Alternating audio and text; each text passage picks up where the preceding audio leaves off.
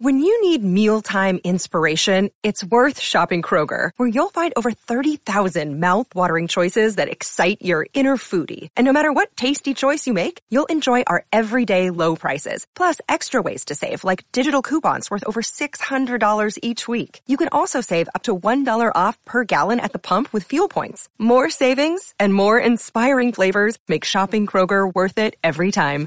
Kroger, fresh for everyone. Fuel restrictions apply. On this episode of Narcissist Apocalypse, we talk with an abuse survivor named Ashley. And Ashley was raised by a narcissistic mother who neglected her well being as a child so she could live a carefree life.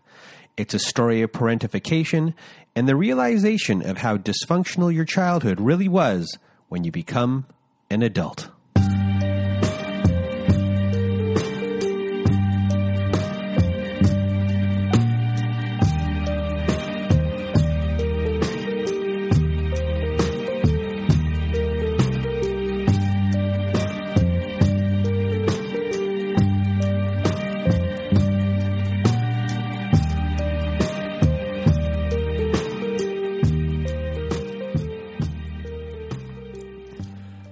Welcome to Narcissist Apocalypse, a podcast that gives a voice to survivors of narcissistic abuse. I am Brandon Chadwick, but my friends call me Chad, and thanks for tuning into this episode. So, what is a narcissist, you may ask? Well, for the purposes of this podcast, we refer to a narcissist as anyone who has displayed a pattern of behavior that shows a limited capacity to appreciate others' perspectives. It is that simple. And now, before we get to our episode with Ashley, I just wanted to thank everyone in the Narcissist Apocalypse community for listening to the show and sharing your thoughts by email, Instagram, Twitter, and Facebook.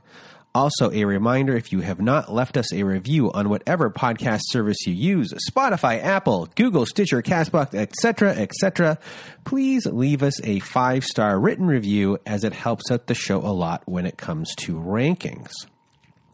Now, if you haven't been to our website recently, please do go there if you want to be part of our show and be a guest on this show. Go to our website at narcissistapocalypse.com and fill out the guest form, and we will go from there. But the quickest way to be part of the show is to also go to our website at narcissistapocalypse.com and to read a letter to your narcissist and to be part of our Letters to Our Narcissist compilation episode number three. We have a voicemail recorder on our website to record. Go to narcissistapocalypse.com. It's on the right side of the page and it's always floating around. It's hard to miss. There's a button there that says send voicemail. Press it and away you'll go. We are accumulating these letters to have a volume three of that episode, so send in those voicemails. And if you want me or my old pal Melissa to read your letter instead, just send it to narcissistapocalypse at gmail.com.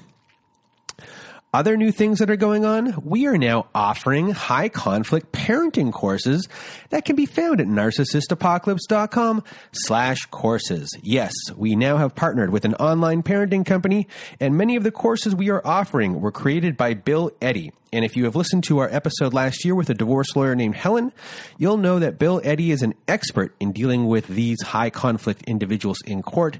And he's now helped create many parenting courses to help you through divorce and to help support your children too. These courses are the most widely recognized courses by family courts across the country. So if you want to support the show and are looking for guidance, please do go to narcissistapocalypse.com slash courses and a couple more things, a few more things maybe. Uh, we have a new podcast, Narcissist Apocalypse Q and A. It's now available for your listening pleasure. Our first episode, first 10 episodes have been released. We're recording a new episode tomorrow, and I will be getting hypnotized for this episode by Colleen Marie. I'm nervous and excited at the same time. So this, this episode should be interesting. And if you are looking for a therapist or coach like the ones on our Q&A podcast, please do go to abusetherapy.org. And abusetherapy.org, you can find uh, therapists and coaches who specialize in narcissistic abuse. And if we do not have someone in your area, please let us know and we will help find someone for you using abusetherapy.org. It helps support the show. But do you know what else helps support the show? Our Patreon. Yes, we have started a Patreon. If you want to hear episodes that never made it to air, follow up episodes with former guests, and much, much more, join our Patreon. We'll be releasing new content on there every week. So to help support the show, become a patron of our Patreon at patreon.com slash narcissist apocalypse. And last thing, we've started an Instagram channel, not just a YouTube channel anymore, an Instagram channel. And we started making fun pop culture narcissist based videos on there as well. And yesterday we released a new one about the power of storytelling. And I discussed the healing process using the formula that we use on this show when guests come on. So if you want to help yourself feel less shame, I teach you how we go through that formula. So check out that video on Instagram under Narcissist Apocalypse. And now it's time for me to get out of my own way and your way. Here is my conversation with Ashley. Welcome to Narcissist Apocalypse. And with me today, we have Ashley. How are you? I'm doing well. How are you today? I am good. And today you're going to share a story of your narcissistic parent, your mother. And it's the first one of these stories that we've had in a while. So thank you for coming on the show and sharing your story with me and everyone today. And I'm just going to get out of my way and your way. And thank you. The floor is now yours. Thank you. Um, interestingly enough, today is my mother's birthday. Oh, I didn't um, know that. Yeah. Coincidentally, today is her birthday. Um, so this will be the second, no, second or third birthday that I have been no contact with her for the most part. Um, yeah. So interesting day. Uh, um, well, it's uh, have you i guess before we even get into that are, is this day trouble for you mentally? A little bit yes. Because i think um, the last thing i've really heard from her was i got a pretty big letter from her several page letter in a package around it was right after christmas i think it was in the first year that i was no contact. Um, it's kind of telling me how horrible I was for not contacting her on her birthday and Mother's Day. um, so it feels a little harsh. And also in that letter, she had sent me um, all of my childhood photos that she, all the childhood photos that she had of me.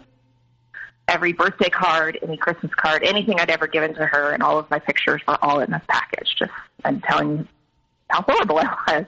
So it's a little bit of a triggering day for me today. And I guess doing this show hopefully will be a, hopefully a little bit of a cathartic experience uh, for you on this day, and um, give you some comfort. Thank you. I think I think it will. I think, and I've had some friends that have encouraged me to to really get the story out there, and I've never put it out in this much of a bundle bundled up kind of way. So, and I just really wanted to put it out there too for other people that have narcissistic parents and other people that feel like they can't speak out and feel like they can't go no contact but want to and um, hopefully be as encouraging as other people have been to me. Well, thank you for uh, coming to share your story with everyone thank because you. it's been a while for this type of story. Um, and to do it on such a vulnerable bit, vulnerable day, um, you know, uh, so thank thank you. And I know this must be difficult, yeah. but um, I'll I'll be here if you need me. I just might be silent. Right, I, I, just it. might be silent for a while. Okay, okay. Um, and I think maybe starting out, I'll, I'll start out kind of where I first realized something was off in my family. Um, I think I grew up pretty normal, I guess, seemingly normal. I guess everyone thinks their childhood is normal at first. Um, I'm the middle child. I'm the only daughter. Um, I have a younger brother and an older brother. Older brother is a half brother. He did not live with us. He came about every weekend or so, and I never really knew why until much later. Um, younger brother and myself are two years apart. Lived in the house. My parents stayed together till I was about 13. Um, and I think that the first time I really noticed something wasn't right was when I was in elementary school. I was around um, maybe seven years old, and I went to a very small country school, very tiny school, and then all of a sudden, all of my friends, you know, which I only have two or three, it was such a small school, people just stopped speaking to me and treating me differently. Things weren't quite right for a couple of years. Um, it was really hard for me. I was doing poorly in school, feeling like an outsider. Um, when I was nine years old, on my ninth birthday, I was really excited. I was going to turn double digits, going to have this big 10 year old kid birthday party. Um, I wanted to make it a big deal. I wanted to invite all my friends from school that I still thought liked me, but didn't really talk to me much. And I remember getting a box of birthday invitations and sitting at the table with this box of invitations and my mom telling, you know, making my list of all the kids we were going to send the invitations to. And there was one particular friend that had been my absolute best friend that didn't talk to me anymore. And my mom said, I just don't think you should send her an invitation. She's not going to come.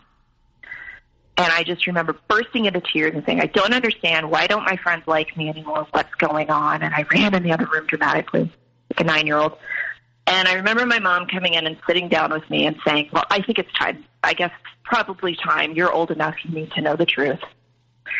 And she then told me about how when my best friend's mother had been in the hospital, um, my mom started an affair with my best friend's father. And these things happen. I understand that, but I don't, looking back on it now, I don't think it's appropriate to tell your nine year old daughter how horrible her dad has been and why you felt justified in cheating with her best friend's father. So that was kind of a big blow up in my life. Um, I remembered back a couple years ago when this had supposedly taken place that seeing my parents having a lot of fighting, putting being able to put that all together. Um, but just really really stands out to me now is that whole you're old enough to understand this. You're so mature. You you'll get it. And thinking that's an okay thing to tell a nine year old and that kind of became a theme with things of her using this you're so mature you just you already you can handle it you've got it you've got it um, to allow me to do very inappropriate things for my age and those inappropriate things that i was doing i think allowed me to be out of the house to let her not have to parent in a way that's kind of how i put it together now i think my mom wasn't a person that tried to control me or control my um, actions and make my identity for me. She was very competitive of me, though. Um, if like if I took dance classes, she had to take dance classes, and she had to take more of them and do it better, um, and not be bothered though if I was performing or it was all about her. Um, and then so later on, I think when I was about 13, when my parents, you know, and there were other things along the years, but that was probably a big one. And then when I was about 13, um, my parents were still very rocky. The house was awkward. Nobody really talked. Nobody really hung out much. We would have vacations and things, but it was still there was just a. They just lived in that same house, I think. Um, my mom ended up going back to school. She got a job. She started going out on the weekends with her friends from work a lot. My dad would stay home with us. My dad didn't say much. He was pretty grumpy, I think, because of their rocky relationship. I was withdrawing because I was 13. I was starting, I think, to get a little bit rebellious, and I had no structure from my parents really. Um, riding the bus home from school one day, and I would think I was a, I was either eighth or ninth grade. So I was either the last year of middle school or the first year of high school. Pretty sure it was the last year of middle school. A senior high school guy on the bus swooped in. I think he saw I was an easy target, swooped in and became my boyfriend for two years. So I would have been 13 and he was 18. Um, super inappropriate relationship. Um, and around the same time, my parents got divorced and they were splitting up. My mom had done a good job of several years of grooming me, I think, because my dad was a pretty grumpy. Um, he could get, he had a lot of anger. Now I can see why because he lived with her but she used his anger to groom me to hate him. Um, so over the years, I had kind of developed this, you know, he's so mean, he has rules. My mom was always, you know, you're so much grown up, you don't need rules, you can take care of yourself, you're fine, you're different than other kids, you're okay. It's fine for you to have this relationship with an older guy. It's okay. Um, so around that time, they split up, so I went to live with her. She and I lived in an apartment. My younger brother stayed with my father. Um, I still had it was sort of at the beginning of this relationship, and over time, this guy who was legally an adult, um, over those couple years, really just it gradually happened that he, you know, was very jealous, very verbally abusive. Um, you know, look, your parents aren't around. Nobody loves you but me. Nobody's going to love you but me. I'm 13. I just want someone to love me. He, you know, gets more and more physically, emotionally, and then sexually abusive. And my mother encouraged this relationship. Um, she was only home maybe about half the week. She would go and stay at her new boyfriend's house. Um, and I, as a 13, 14 year old kid, kind of fell apart. Um, CPS got called to my school at one point to question me about this relationship um, because I guess someone, a teacher had heard me talking to friends. Um, but I thought it was all normal. I thought I was a grown up kid and I could handle it. And he was right and I was wrong. And, um, Another day is here and you're ready for it. What to wear? Check. Breakfast, lunch, and dinner? Check. Planning for what's next and how to save for it? That's where Bank of America can help. For your financial to-dos, Bank of America has experts ready to help get you closer to your goals. Get started at one of our local financial centers or 24-7 in our mobile banking app. Find a location near you at bankofamerica.com slash talk to us. What would you like the power to do? Mobile banking requires downloading the app and is only available for select devices. Message and data rates may apply. Bank of America and a member FDIC. And over those couple of years, uh, you know, it just got so bad. I remember being I would have been freshman, sophomore in high school, and it was, you know, then he would tell me down to what I was allowed to wear to school, how I had to pull my hair back, how I had to not talk to anyone else. Um, it was pretty bad. Um, I don't know how deep I should get into that. how bad that was. Um, were you going to say something? Um, well, I, before you got to that part, I was just going to say that you know part of your mom's grooming process was Mhm. before that even happened you know when you were nine years old just by telling you how mature you are yeah. as a way to create this uh, is it a defense mechanism of some sort? Of like when someone questions you you're like oh i can handle this. I'm mature. You know these these adult things are now going on in my life that i should not be um, in like in this specific relationship. I can handle this even though i'm 13 years old. I'm mature. Those are seeds that have been sown in you early on as Oh, I believed it. yeah, as if your mom knew that she wanted a uh, a freer life of any responsibility. It sounds at this point, and has put those thoughts in your mind so you don't mind being alone, but you don't. But yeah, but you don't understand fully at all what that means because internally you are lonely. I'm a child. Yes, yes. I'm a child. Um, and that, I think that was really, um, she, we always had this buddy relationship. She wasn't a mother. She was a buddy. Um, she, you know, in reading years later about how we would have very open talks about our sexual relationships with men.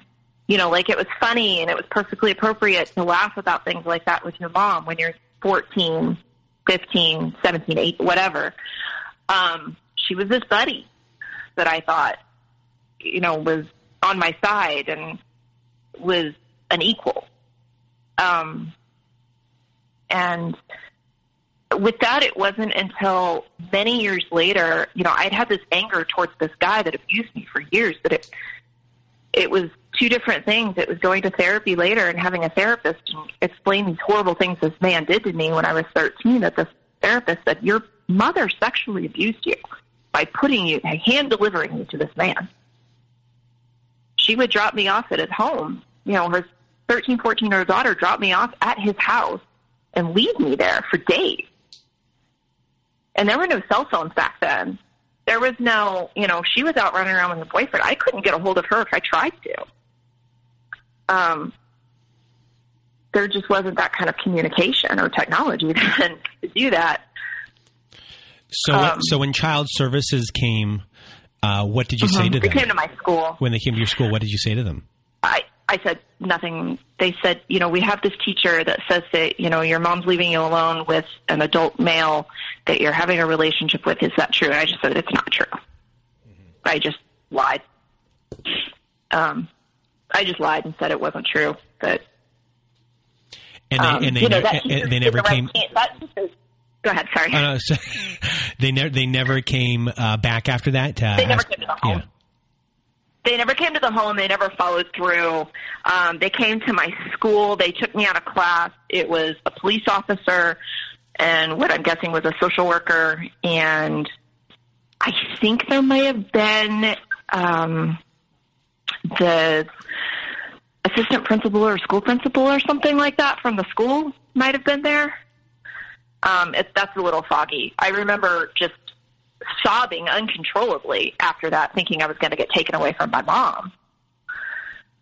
Um, and a teacher that was a really good person in my life, you know, consoling me about that. But that's there. I don't remember any kind of follow through. I don't think they ever contacted my mother even.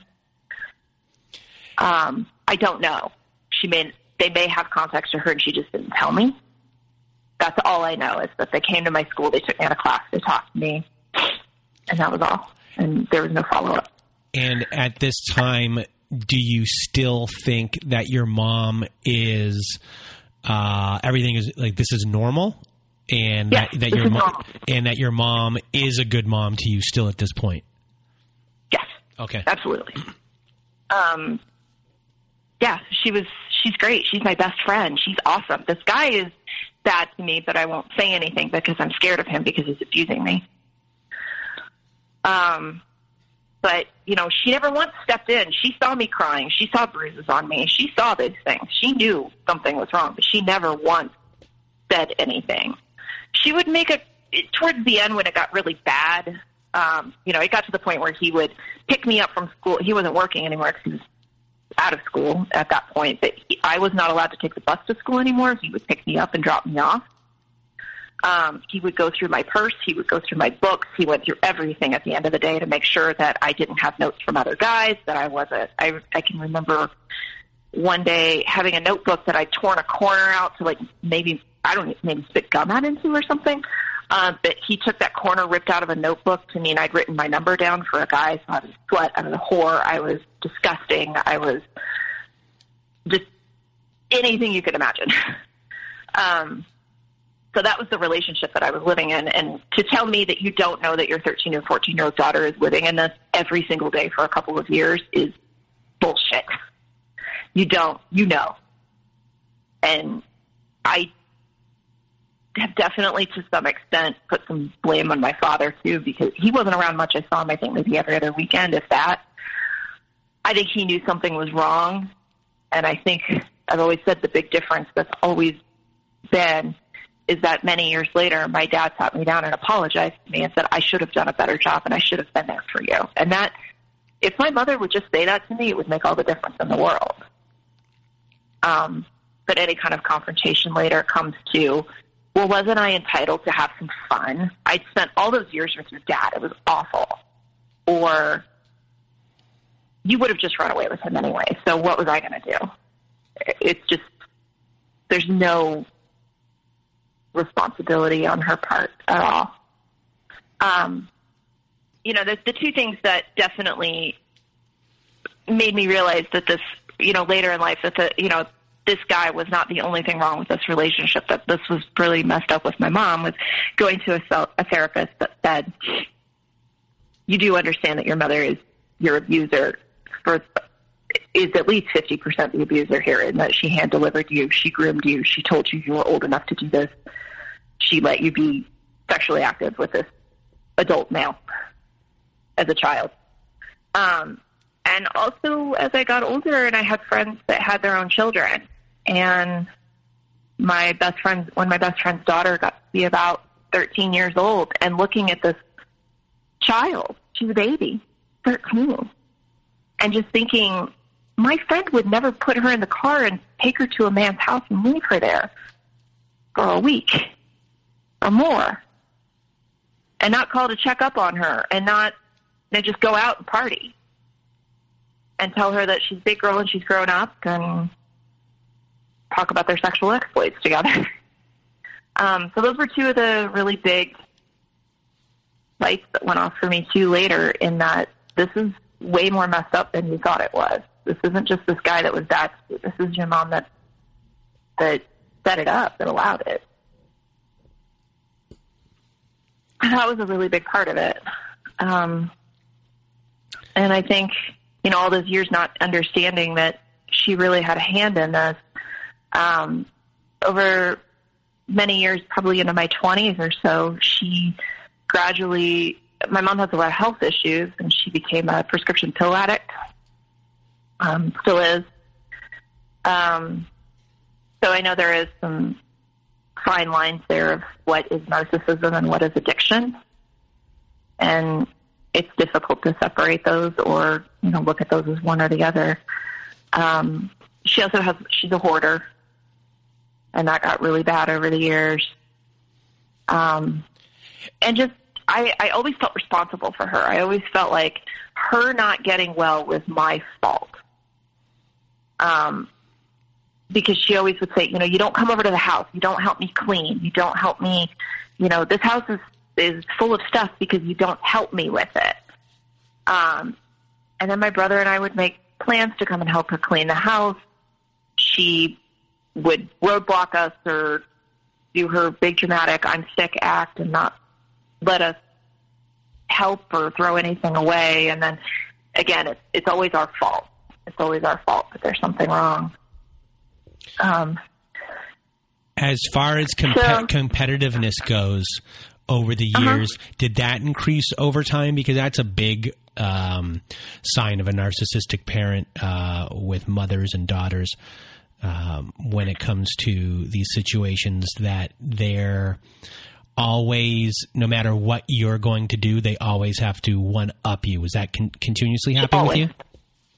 Yeah, um, I think you know, not not in such a like a demonstrative way as, as she could when I was a kid. Like I take dance class, she takes dance class, um, kind of thing. But it was, um, you know, just nothing I ever did was like right. It was ever good enough. If I had family dinner over at my house, you know, once I became a homeowner, it was a big deal for me to have my family over and make dinner and do the family thing. And she'd come over and say, "Well, I wouldn't have done it that way," you know, things like that.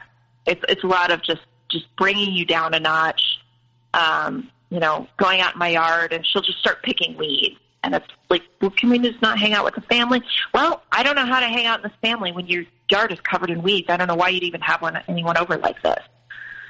Um, it's just a lot of nothing's ever good enough for her.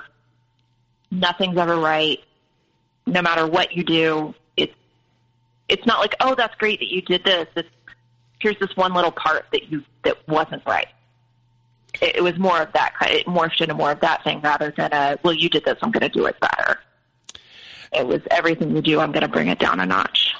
So, at what age did you start to have uh, self esteem issues, or maybe self? I like to call it self everything, self worth issues, uh, possibly you know uh, different forms of types of addiction, if that's an eating disorder or if that is uh, mm-hmm. actual drug addiction or any kind of uh, shopping or anything like that? Did did things manifest in certain ways? If you maybe a cutter, uh, but did you have no, issues when you were younger? Like no, that.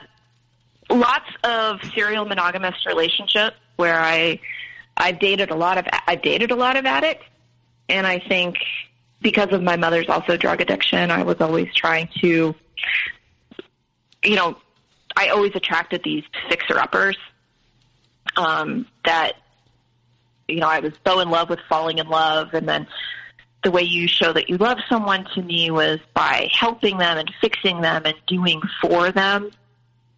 Um, I've never had any drug issues. I mean, I no drinking problems, no cutting, no nothing like that. Self-esteem issues probably started in elementary school when my friends just stopped speaking to me. I got quiet. I got, you know, I pulled back. I didn't want to, um, I didn't want to be seen. I wanted to be small.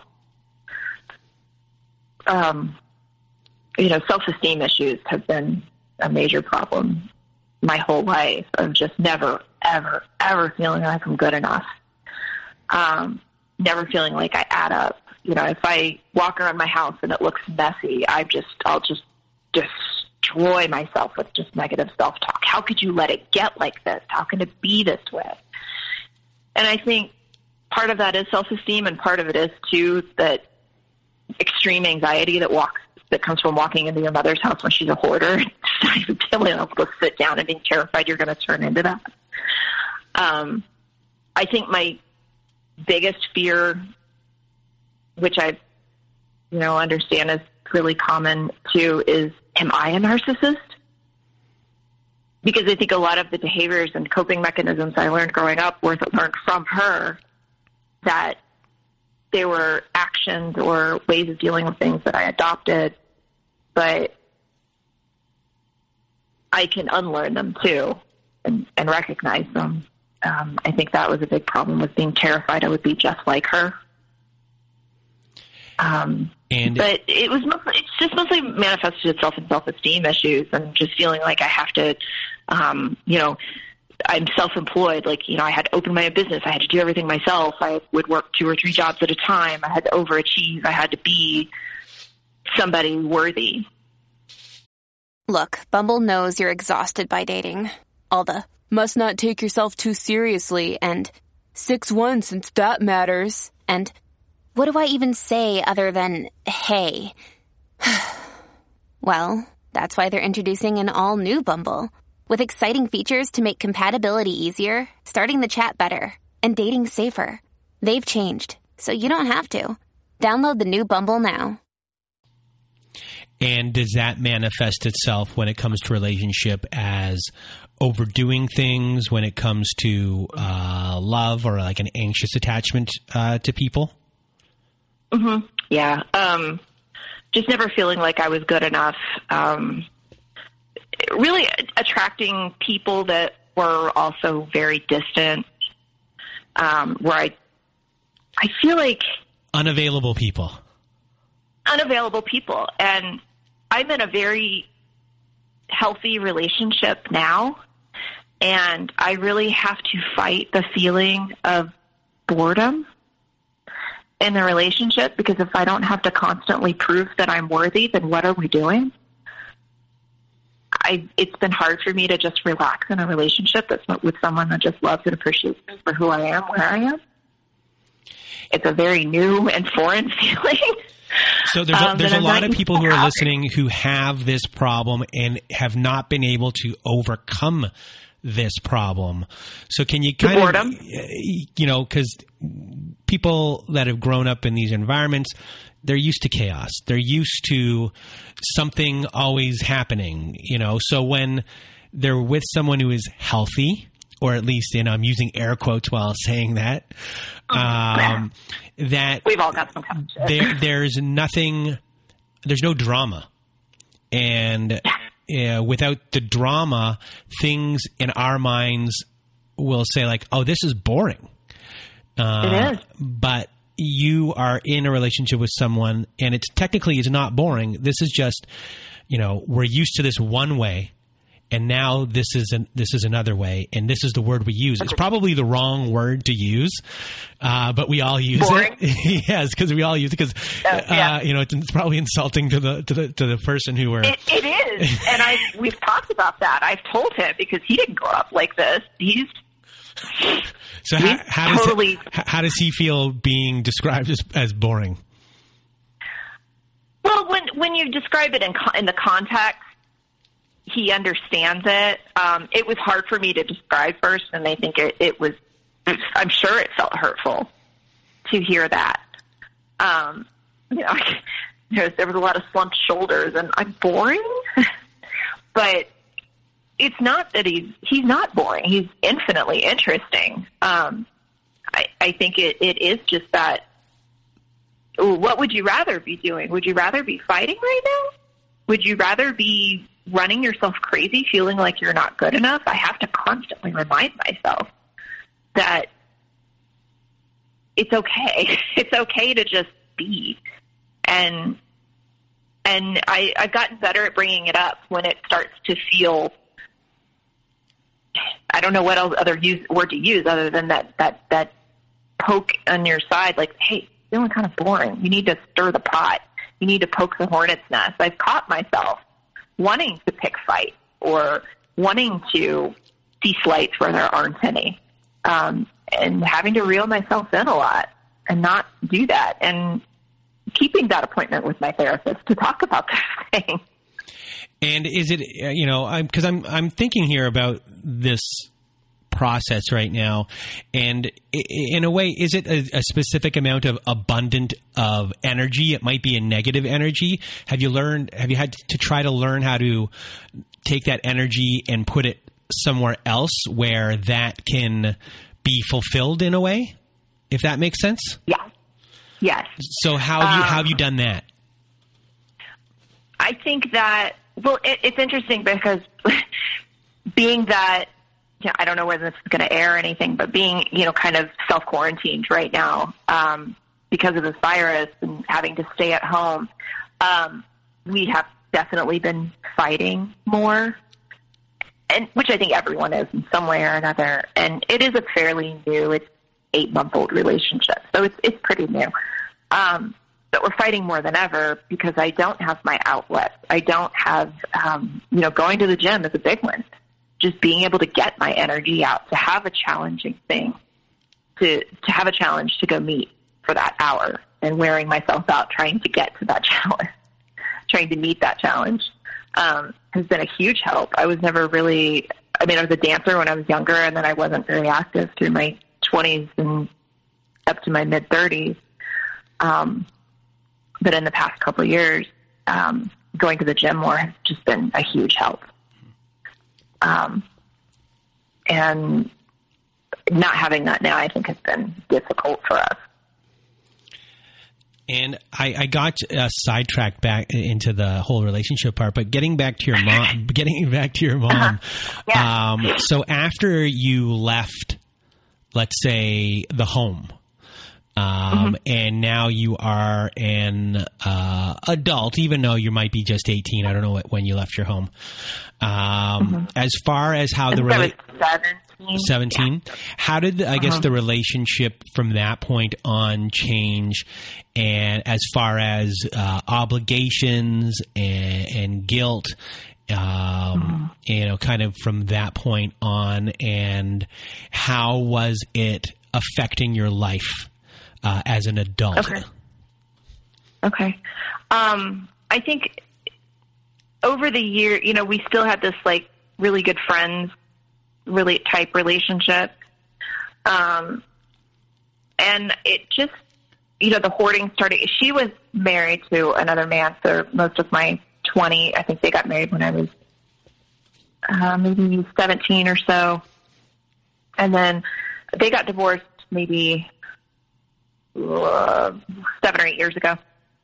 Um, that was a whole other thing. She suddenly just left him right after he retired and pretty much took him for every penny that she could. Um, she her her prescription drug use started getting worse and worse. Um, her hoarding got worse and worse.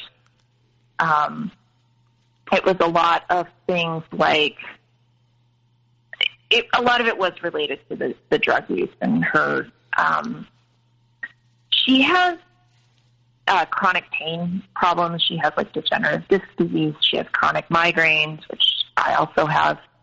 Um, she her her sickness though seems to really taken on her identity um, her whole life re- revolves around going to these different pain clinics, getting pain medications, things like that. And it just started to, it, you know, my brothers and I really started to notice that it was affecting things like um, if we had a family gathering, hey, everybody come over seven o'clock. We're going to have dinner. We'd get there at seven. She'd still be in her robe and not having done anything. It's like, well, that's okay. You could have canceled, but now we're all here. What do we do? Um, things like her having to go to the emergency room a lot because she, you know, we started realizing more and more that she was overusing her medication. She was going into detox. We'd have to go get her at the hospital. Um, because she would fake some sort of incident that would get her pain medication, and that just kept happening over and over. Um, and then just more and more of the like belittling type things that that kept happening of um, you never help me, you never come over. So I really took that on personally. Like, well, if I'm not helping, she's not getting better. It must be my fault.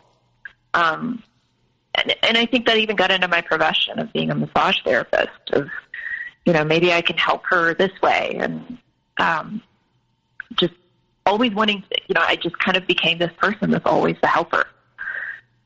I'm the person that people call when they need something. I'm the person that people call when they're in pain. I'm the person that people call when they need the friend therapist. Um, it's just kind of how that kept going on in my life. Um, I had one incident where I was getting ready to go to work and she called me. I was getting ready to leave for work. I had clients scheduled, had to go. She called me and she gave me this big story about how she'd had an electrician coming to the house. So she was scared he was going to steal her medication. So she had hidden it, but now she couldn't find it. So she was in so much pain because she didn't have her pain medication, which was probably a story. She had probably just taken it all. Um, and she needed me to take her to the doctor. She needed to take her to the hospital because she was she was just in too much pain. She couldn't handle it. She needed to go to the hospital. And I said, well, you know, you need to call your husband who's working right down the street or you know, I have to go to work. I can't afford to not go to work. I can't just cancel my clients 10 minutes before. Like, I get you're in pain, but the hospital's three blocks away. From, it was literally three blocks from our house. Um, so I'm getting ready to get my car to go to work and we're still on the phone and she says, well, I guess it won't matter because I'll be dead by the time you talk to me next time because I'm going to shoot myself and hung up on me. So it's a lot of manipulation shit like that. Um, and that became like a big thing too. It's like, if you don't take me to the hospital, if you don't take me to get my drugs, I'll kill myself. So that started becoming a theme of manipulation. Um, and it was just anytime we would go to our house, it was all about. I was in, I, I read this. There's a book.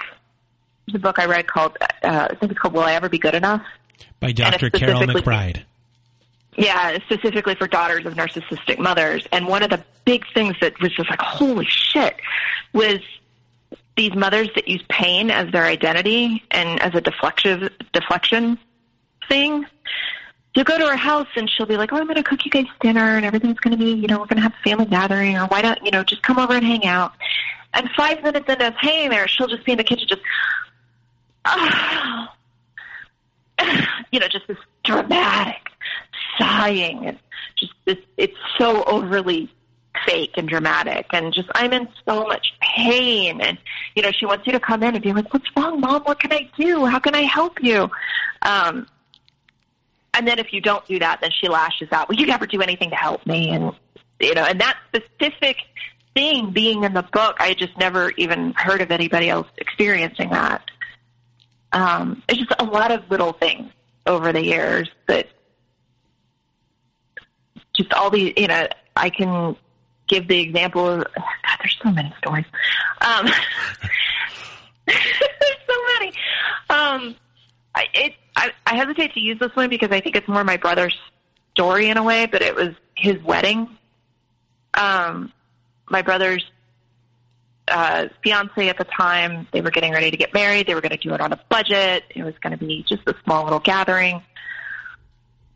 She found she found a, a dress that she liked at Goodwill, which was really cool, but she wanted some alterations done to it. My mother said, "Well, give me the dress. I'll do it."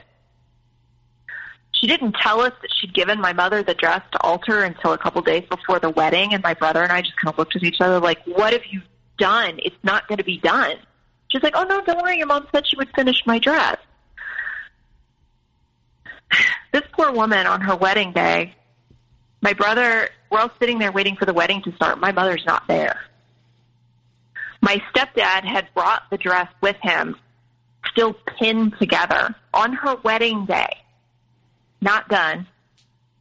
She'd had months. My mom had had months to fix the dress. And if you couldn't fix the dress, just tell her to go take it to a tailor to, or alterations to get it done. Um, my poor stepdad shows up with this dress kind of pinned together. So my sister-in-law and her mother, and they're trying to fix this dress to get ready for this wedding. The wedding's ready to start. My mother still isn't there. My stepdad's there. Where's mom? I don't know. I brought the dress. I don't know where she's at. She wasn't. She was still in bed when I left. There's her son's wedding, and and he's her favorite too. she, the bride is in her in the room you know, standing behind the door waiting to walk down the aisle. My mom walks in in a shorts and a tank top with a duffel bag ready to do her whole put her dress on and put her makeup on while we're all sitting there waiting for the wedding to start, looking down the aisle. And she storms in crying and saying, I just, I think my marriage is over. I just, we got in a fight today and I just don't know what to do. And the wedding's about to start. So then she got we had to, we had to, had to sit there and wait for a good at least thirty forty minutes while she got dressed, holding up the wedding, so she could make her grand entrance down the aisle. Families have a lot going on. Let Olly help manage the mental load with new cognitive help supplements for everyone four and up, like delicious Lolly Focus Pops or Lolly Mellow Pops for kids. And for parents, try three new Brainy Chews to help you focus, chill out, or get energized. Find these cognitive health buddies for the whole fam at olly.com. That's O-L-L-Y dot com. These statements have not been evaluated by the Food and Drug Administration. This product is not intended to diagnose, treat, cure, or prevent any disease. So it's these kind of things that that she's done to bring it's all about her. It's all about bringing attention to herself. Was your brother's relationship with your mom at least decent before that? And was that a big catalyst for a change? No. Yeah. yes and no. Uh, their relationship has a you know he didn't live with her as a teenager. So i think he escaped a ah. lot of that. He lived he stayed with my dad. Um he's her favorite. He's the baby um, she still lashes out at him. I feel bad. He's really the only one that has a relationship with her now because she, um, and she relies on him heavily. He's also quite religious, and for him, for him, um, he wants the experience of having his mother in his life and loving her for all her faults. And that's his own way of doing that. Um, and how so, how is your relationship with your brother, both of your brothers, uh, uh, when it comes to your mom? And is it uh, are they healthy or are you guys a fragmented no. group? Uh, my brothers, all three of us, all three of the siblings are very close. We we are very close. I can talk very frankly with either of my brothers about what's going on with her. Um, my younger brother does, you know, say I do want a relationship with her. I'm not, you know, that's not an option to me to cut off contact. My older brother has two small children, um, and because of her hoarding situation, it's not safe for the children to even go into her house. So they have limited contact. They have to like meet her in public somewhere if she bothers to show up at all. Um, like I said, my older brother did not live with us when I was a kid. Excuse me. Sorry. So much talking. So um, do, do you all, uh, he has a different dad than you? He does. Yeah. Um, but my father did not legally adopt him, but did claim him. Um, he has all the, you know, comes to all the same functions. My dad says, this is my son. This is, you know, my dad claims him for sure. Um, my older brother's father is deceased um, they had a horrible relationship. They were estranged for a couple of years. Again, that's kind of his story to tell.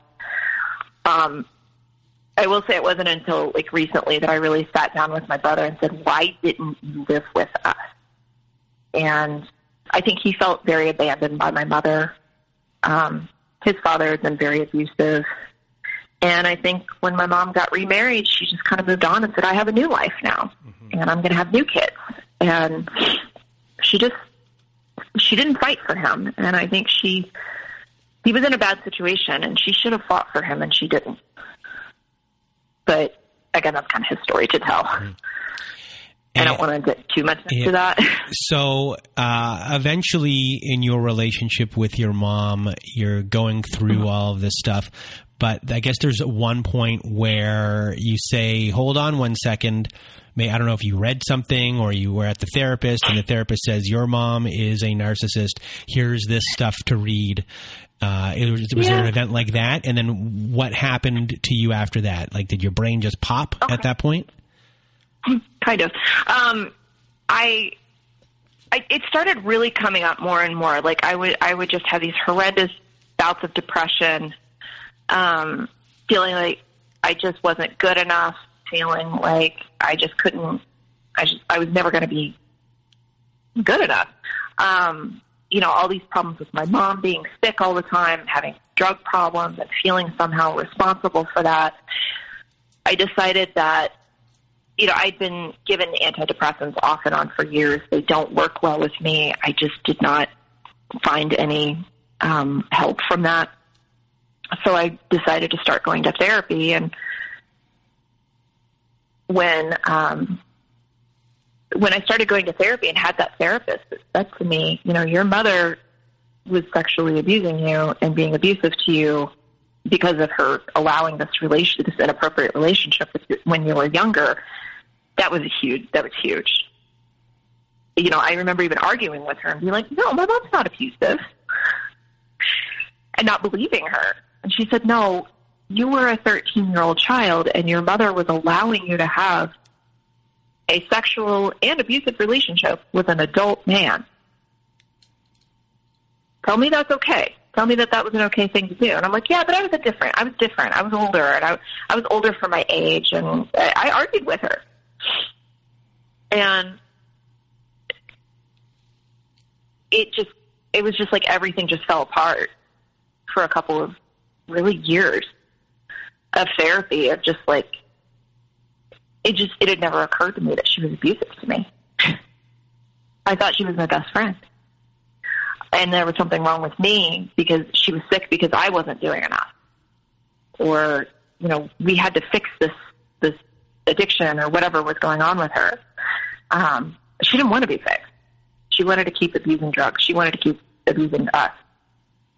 And that was kind of when it started. Um, was just having someone have to tell me. And then I had a my second therapist that I had when things started getting really bad, and I started recognizing these things, and all these things started coming up a, a big light went off when she said, you know, you don't, you're not obligated to have a relationship with this person just because she's your mother. Never occurred to me. It had never occurred to me that I didn't have to have a relationship with my mother. I thought it was my job and my duty. That's what you do. She's your mother. You have to have a relationship with your mother. and if there's something wrong with it, you have to fix it. Um, but it wasn't for many years later until um, I did go non no contact. That was two two maybe three years ago. Um, so it was a lot of you know picking up books and reading things and kind of distancing myself. I think it was a, a gradual distancing over the years. Um, I even went to go live at a yoga retreat center in Tennessee for two years for a while to kind of help find myself again. Um, so, and to so, live in community that felt like family. So, did you have at that point um, an identity crisis at all? I don't know that I ever really had an identity crisis. Like I said about being younger, I wasn't really. I don't. I think my my my parents were more like neglectful rather than you know lots of rules of telling me I had to do things. Um, I think it was a, a lot of mourning from my childhood and being able to come to terms with my past and what it really meant and how it had formed me and how it had formed my relationships and taking responsibility as an adult. Like, these aren't your circumstances anymore, and it's up to you to decide how you proceed from this moment forward. Um, but I don't think I ever had really an identity. I was always a weirdo. it's always different. I was always the black sheep in the family. I was always, yeah, I'm going to go be a massage therapist and I'm going to go live in a retreat center in Tennessee. And, you know, the family's like, yeah, that adds up. She's strange. Um, I was always a little different. Um, but I think it was just a, a process of learning how to love myself. Um, and living at that retreat center, I lived it. It was living in community. It was a small staff of us living in community. Like, get up every morning. We all cook breakfast together. And we all wash the dishes together. And we all do. It was like living in a family. And learning things like I had never heard of things like nonviolent communication, and owning what your own feeling and not having to blame anymore. What you know, I spent a lot of time being really angry. Well, I'm this way because of her okay, well, what do you want to do about it now? So, How do you want to so at, at, at, this facility, you learn things like nonviolent communication. Yes, like, not like I took the actual courses or anything, but they just live it. Okay, that's just who they are but, and how they are. But did they? But did, did they explain that that's what the conversation oh, yeah. was? Okay, that's mm-hmm. that's interesting. Yeah, yeah, um, and you know, it was a lot of, you know, I was there to, you know, I was a housekeeper and I, I'm a massage therapist and that's what I did with the clients there. And, um, it was just a lot of how, this is how families function. You know, if something is wrong, you're allowed to speak your truth and every, you know, any kind of conversation, there was always, you know, it was like a passing of the talking stick. You have a voice. You're allowed to say if something is hurting you or if something's bothering you. You don't have to bottle it up. We can just talk about it and get it over with um, there was a lot of learning about communication and responsibility for your own feelings and your own actions and um, how to have boundaries. I had I'd never heard of boundaries before. I didn't know what that was. You're allowed to have boundaries, but she's your mother. She can do whatever she wants. Um, so that was a big that was a big learning experience of just kind of how to be an adult. I think my my teaching of how to communicate and how to grow up and how to be a person stopped very young. It stopped around that 12, 13, 14 year old age. And I had a lot of catching up to do in some respects. I knew how to pay bills and work a job, but how to have personal relationships and communication was something I had to learn later. So, how did you find that place? Um, just through my own yoga. You know, I had done yoga practice and had been a massage therapist, and I went there as a student. Um, and kept going back year after year because I really, um, I just really found something there that I'd never found in the outside world. Um, I came there as a student maybe once a year for about you know three to five days, and I w- would always, I was there one day and I just asked them. I said, "Can I come here and live here and work?" for a season, and they just said, "Yeah, okay, you can do that." So, so after so after you uh, left there, and mm-hmm. you different person. you're different you're a different person as yeah. far as relationships and how things are going from uh, that point on was there a lot of trial and error of learning everything you used yeah. and how did that go yeah yeah let's just build relationships um i don't know i you know i had some i think i was I was definitely learning. I was having better um, romantic relationships. Um, you know, just because they didn't last doesn't mean they were a failure. Um, but I think they got better. You know, I've had two or three relationships since leaving there. In two, I left in 2012. Um, I've gotten better and better at it, and you know, I can't say I, I was definitely moving through them with a lot more purpose and intention than I'd ever had before, and communication skills and ownership that I'd never had before. And that that just it just felt really freeing to have you know boundaries and ownership over my own experiences and relationships. And definitely once I moved back, I had less and less contact with my mother. It was it was just dwindling down less and less and less as she just became worse and more difficult to hang out with and be around. Um, so, did you ever have a then, mo- moment where you said officially, like, I'm not talking to you anymore, or did it just kind of slowly go away. So the big kind of final um, incident in our relationship was she kept kind of um, just berating me a lot about being single and how I wasn't married and you know I don't know what's wrong with you and I don't know why you you know meanwhile she's single and living alone and hoarding and wearing her bathrobe all day. But for some reason she kept fixating on me being single and how horrible it was and um, how I needed a man in my life. And she was living in this apartment.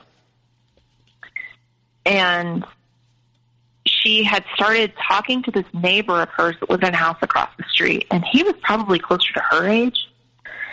And she she calls me one day and says, "I've got this guy I'd really like for you to meet. He's my neighbor. He's a widower. He's so nice." You know, and then she told me that he was kind of her age, and I was like, "No, I'm not. I'm not interested. I don't want to date right now. I'm not into it." she got very angry with me and said, you know, well, I just don't understand. He's a perfectly nice man and you need a good man in your life. I don't understand why you won't meet him. I'm setting this up for you. You're ungrateful. She got angry. Um, like I've mentioned before, I'm a massage therapist. Um, I do most of my most of my booking when clients go to make an appointment with me. They book online. Uh, most of my clients are referrals from other clients. I don't advertise, so it um, usually if I get a new client, I just figure someone else sent them. So I was at work. I happened to be in the office alone that day, which really set me off. Um, and this new client showed up. It was a man. I said, "Oh, nice to meet you. Here's your paperwork. Go ahead and fill this out. We'll talk a little bit." He fills out his paperwork. I look at it, referred by my mother. Look at his address. He lives right across the street from her she sent this man to my office so I would have to touch him for an hour. Because I'm a professional, I did my job. He was obviously very nervous. It was so weird. Um, it, I just I didn't know what to do. I kind of I kind of froze, you know, because I feel like in a way this guy was kind of as ignorant about what was really going on as I was. I don't know what she told him. So I did the hour. I did my job. He was nice. We chatted a little bit. Have a nice day. See you later. And after it was over, I, I was just shaking. I just I couldn't believe she had sent this man to my place of business. Not just like I work retail and like, hey, just chatter up over the counter. I have to touch this man for a full hour. A few minutes later, my phone rings and it's my mother. And I'm just shaking. I'm so upset. And she's like, So, what did you think? Isn't he nice? And I'm just like, I, I, I don't even know what to say to you. I told you I'm not interested, and you sent this man to my business in a romantic manner especially with what I do for a living, enough people don't take my job seriously. How could you do that to me?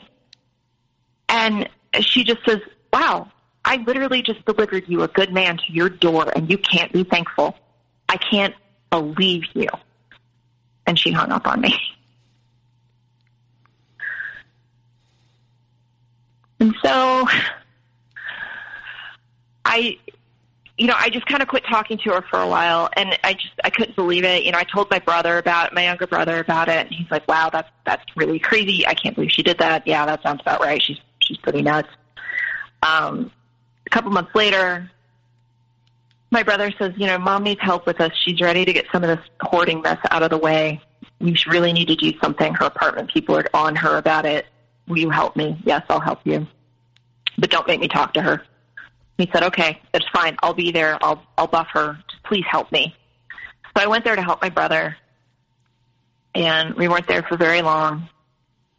And she's a smoker. She opens up her window. She's not supposed to smoke in her apartment. She opens up her window. She lights up a cigarette. She turns around. She says, "So, I guess you haven't called my neighbor back then, have you? I know what you did. I was like, I don't know what you're talking about. What neighbor? I told you this was off the table. Not interested. I don't want to talk to you about this. What the hell? And she's like, you know, I just don't understand you. I do, I hand delivered a good man to you, and you just can't. You just couldn't talk to him. You just couldn't do it. And I and I know I know about those pictures you sent him too. I'm like, I feel like I'm taking crazy pills.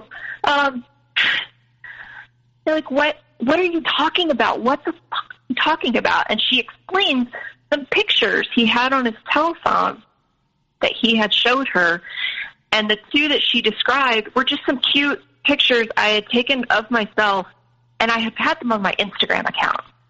And obviously, this guy had looked me up on Instagram and had either screenshotted or my mom doesn't understand how Instagram works or whatever. But she's like, I know you sent him pictures of yourself to tease him. I know how you are. I know what you're like. And me and my brother are looking at each other like, what is happening? What's happening right now? And she says, I think you need to come apologize to him. And I'm like, I'm not going to talk to this crazy person. I don't know. I, I am not interested. This person does not exist to me. I'm not interested. I don't know what you're talking about. He obviously took those pictures from my social media, which I should have made private, which I will now do. She's like, no, I know what you did. I know you sent them to him. And I'm like, I am your daughter. This is your neighbor. I'm asking you to believe me. I am the person you gave birth to. I am, you don't, you barely even know this guy. Stop talking about him. I didn't do this. And she's like, you can say whatever you want. I know how you are. I know what you did. And my brother just looks at me and he's like, I think you should just go home. Just, just leave. This isn't going to be good. And so I left. And I called my brother later and said, I, I just don't think I can talk to this person again. I, I can't do this. This is crazy. I can't, I can't have her belittle me, telling me I'm worthless without this man that I don't even know. I can't have her say, like, I can't do this anymore. And I kind of decided right then and there I was just gonna I was I, I can't I can't I'm done. And then my brother calls me and he says, you know, this was a couple months later even and he says, You I need your help. I am working overtime. I can't do this. Mom is really sick. She's been to the ER twice, three times, whatever. She's really, really sick. Nobody knows what's wrong. I need you to go over there and help her. Um, so my mom, I did go over there, and for once in her life, she really was. She was very, very sick. Um, she ended up in isolation in the hospital later on. She was sick, but she had cried wolf so many times at the hospital, nobody believed her. Um, I go to her house. She's got this like major, to not make it graphic, she's got a major GI issue that's left a lot of messes in her bed and all over the house. So suddenly now it's my my literally my job to clean her shit and I'm just trying to get it done and get it cleaned up so my brother can take her to the doctor the next morning. And I remember sitting there and trying to clean all the cleaning carpet, trying to clean her bed. It's hoarded so badly I can't take the sheets off because she sleeps in one corner of the bed. And I'm just like, I'm not here to talk to you. I'm not here to socialize. I'm just here to make sure that you're taken care of, that we get you to the doctor, that you're okay. And she does it again. She's like, well, not that, I mean, that's fine. You can help me, but I really think you need to go over and apologize to my neighbor. She brings it up again. She does it again. And that, that was the, and that was the moment. It just snapped. And I was like, I'm done. I'm never, I, I just unleashed and I said, I'm so sick of you putting men in front of me my whole life. All you've ever done is put men first. You put some stupid boyfriend in front of me. You you gave me to him while you could run around with a man. You just all these things that you've done over the years. And of course, she comes into this. Well, I can't believe you're bringing that stuff up from your childhood. You know, you had a great childhood. I was entitled to go have some fun. I had raised my kids. I did my job. You know, just blaming me. And then she, um, you know, and I just, I just stopped and I was like, you know what? It doesn't matter. She's not going to change. She can't change. You've read enough about this. You know, she's not capable. She's not capable of taking responsibility. And she just keeps going on and on, yelling at me. And I just finally, I just, you know, you know what? I'm done. I'm done with this relationship. I'm done with you treating me like shit. And I said, fuck you. I wish I hadn't done that. And I slammed the door and I left, and I have not talked to her since then. And that was three years ago? About three years three ago. Years ago? Yeah. And yeah. did you uh, have a lot of guilt at the beginning, yeah. and has that subsided? The first thing I felt was I was like euphoric. I was like, holy shit, I'd never have to talk to her again. This is the best thing I've ever done my whole life. I feel so done. I'm free. I am freeing myself right now. I'm done. This is great. Um, but anyone that's ever go, gone no contact probably understands that it's not that simple. Um, there, there are some people. My brothers both say they understand. They they support me, and, and even have gone as far as to say they support me in my decision. Um, have not treated me badly or anything. They they get it. Um, surprisingly, it's been my dad that doesn't get it. He's like, I know she's kind of crazy, but it's your mom. Come on, what are you going to do? Just like not see her again till her funeral? Yeah, that's kind of the plan. Um, but then, you know, second guessing that, even like just this conversation with you today, you know, second guessing myself. Is it really that bad? Yes.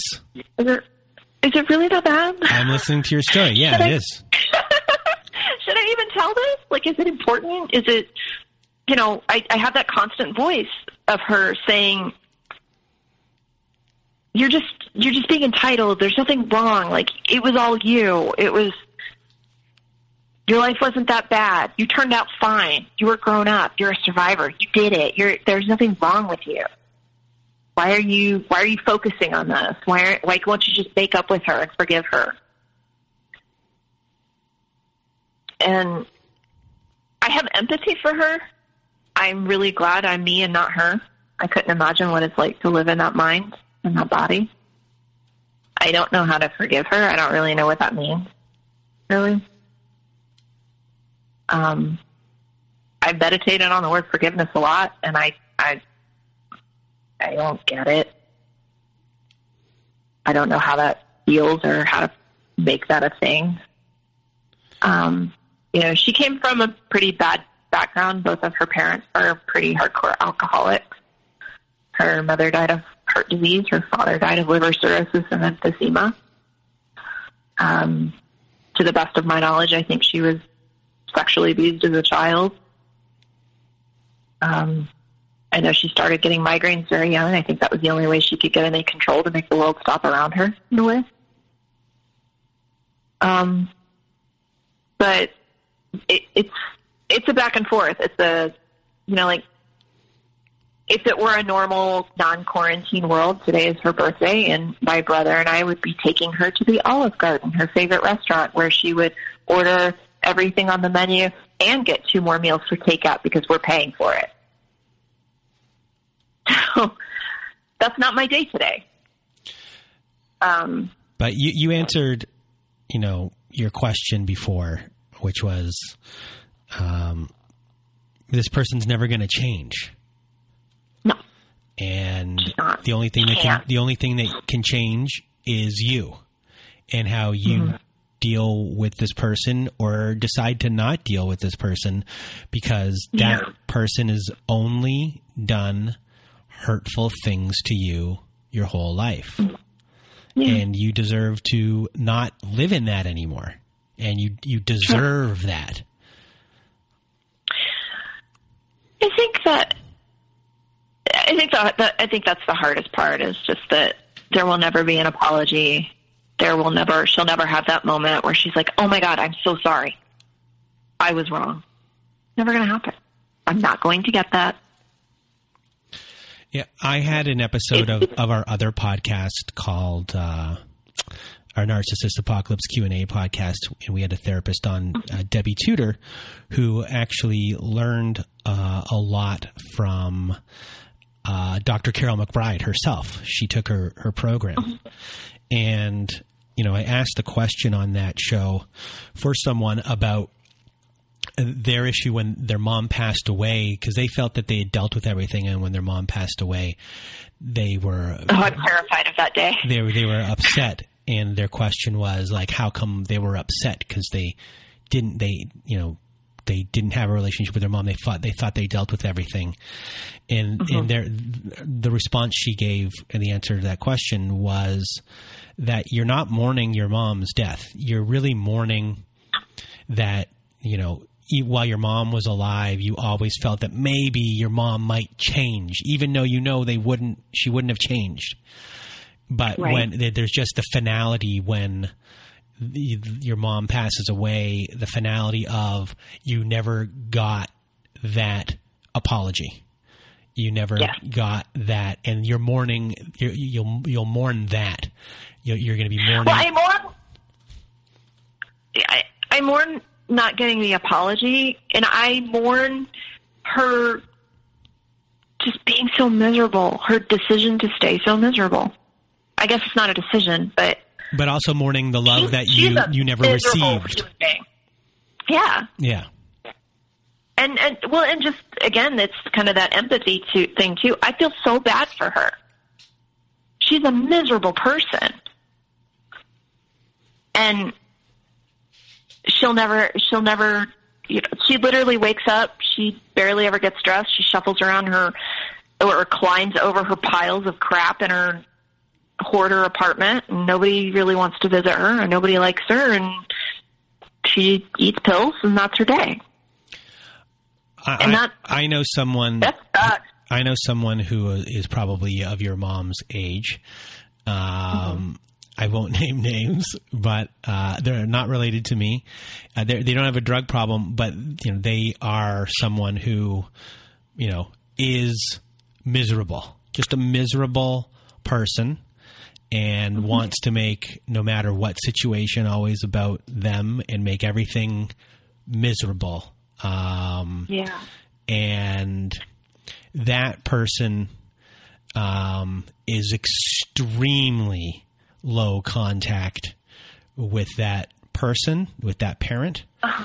And yeah. for many years, um, they were no contact completely, but for the sake of grandchildren, it has gone extremely uh-huh. low contact and really leaves it up to the grandchildren or the, the their children uh, what uh-huh. kind of contact they want with them as they've gotten older.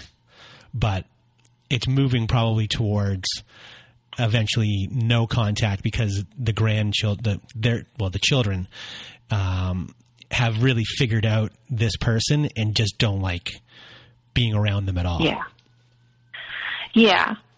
I mean, my my older brother, his kids are her three, like two and four, and she's probably only seen them a handful of times. And you know, even the oldest one um, had his birthday recently, and my brother just sent me a picture he had taken of the birthday card my mom sent in the mail, and she addressed it to.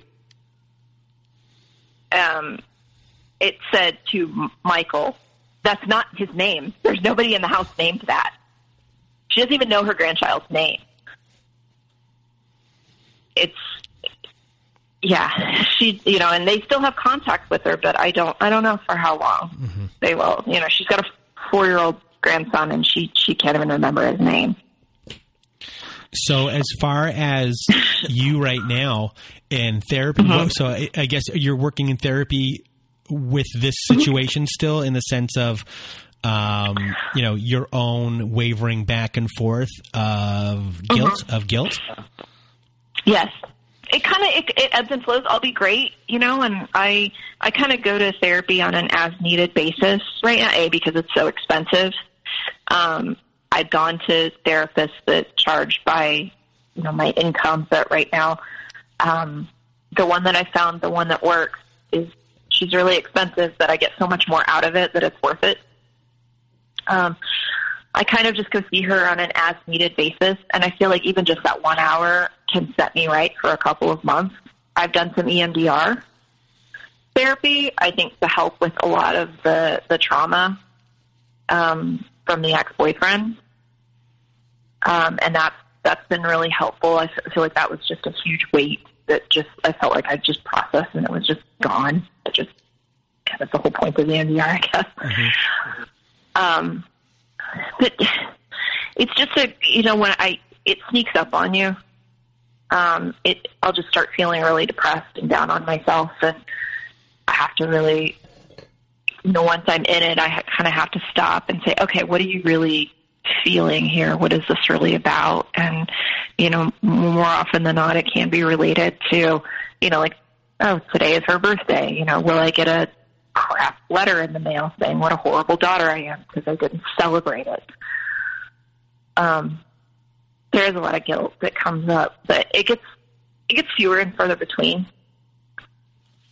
Um, I think I'm more just focusing now on how to have a um, how to have a happy and successful romantic relationship too, and not feel that feeling like there's something missing because it's not, because it is healthy. Mm-hmm.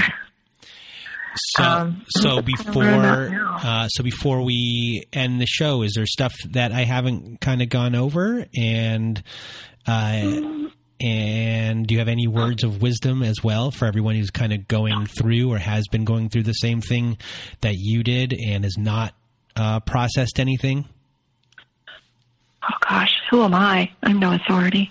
Um, I think the no contact thing is probably one of the things I needed the most help with. Um, it's hard to know who to share that with that you, that you don't talk to your mother. Um, when you do find those people, know that they too are being cautious about talking about it, but try to make it an open invitation that you can, you know, kind of have that bonding over it. Um, I've met a couple friends that I've um, that are no no contact with a parent, and I've gotten a little better, not pushing them to open up, but giving them the space to open up about it. And there, I, I haven't met a lot of people, but it's it's it's not nice to know that they're out there, but it's it's it's validating. Um, but it's, I mean, if someone is just hurting you constantly every single time you ever interact with them, and you really it's only your decision to make to go no contact and that's what I had to realize. I did I couldn't wait for permission um, from the rest of my family or my friends or my community. I just I had to make that decision for myself. I had to give myself permission. Well, I want to thank you for being on the show. I know um, a lot of this was tough to uh, yeah. just to, to, discuss today and could have been re-traumatizing possibly and, and you still came on uh, to share your story to help other people and i really enjoyed talking to you today. Um, thank you. I thought uh, i think you're going this episode is going to help a lot of people so i really want to thank you from the bottom of my heart um, for being here today and uh, sharing your story sharing your truth and um, you know I'm sending you big virtual hugs and uh, thank you. Um, thank for, you from me and everyone who was listening. Hi everyone. You thought the show was over, but Ashley wanted to add one more thing. So again, the floor is now yours. Okay. Um, it's just one of those um, things that's just kind of important to feeling, I guess, maybe even to me that yes, this is narcissism. Um, my my my grandmother passed away um, about yeah, I guess it was about no, four years ago. She passed away four years ago. This is my father's mother. Um, my mom, after their divorce, still kept a relationship with her in-laws, my grandparents, and um, maybe even a bit inappropriately so. But you know, I don't know. That's that's all, that's between them. But um, when my grandmother passed away, um, she had had Alzheimer's. She passed away at 91. She had a great full life. Um, we all got together. My dad, my grandfather, my brother, stepmom. Um, you know, and made the funeral arrangements. We all got together the night that she died, and we sat down and wrote her obituary together. And it was a really beautiful process, and it was a really good. Um, I'd never taken part in arrangements after a death before, and it was really good to feel included in that. Um, at the funeral, um, my so of course my mom came to the funeral, which is expected. It's understandable. Um, we were. It was freezing. It was, I think it was February. It was freezing. There's snow. We're standing at the gravesite. Final words have been said. People are walking back out to their cars. My mom burst into a full blown wail, just uh, crying. It's a little much. Nobody else is doing this. Most of the people walk back to their cars. I'm standing next to her, and I kind of put my arm around her awkwardly, and I'm like, I understand. You know, it's. I'm sorry. I know this is really hard for you. And I said, you know, I know that you loved her too, and I know that you know your your sadness is valid. I something like that, something validating. And she says, that's not why I'm crying. I'm like, okay, what's going on? Why are you crying? I can't believe none of you thought to put my name in her obituary. So that's my story. that was kind of the that was a that one. sums it all up right there. That's that's my mother. That's my mom. Real proud. So I felt like that was important to add in. And she also put food from her that the church ladies put together in her purse to take home for later. So yeah. Well, thank you for that last story. That was my add-on. Sorry. so again, thank you for being on the show. And uh, for the second time, or if, depending on when uh, how I edit this. And thank you okay. for showing up here today, everyone. I'm rambling. I hope everyone has a good night.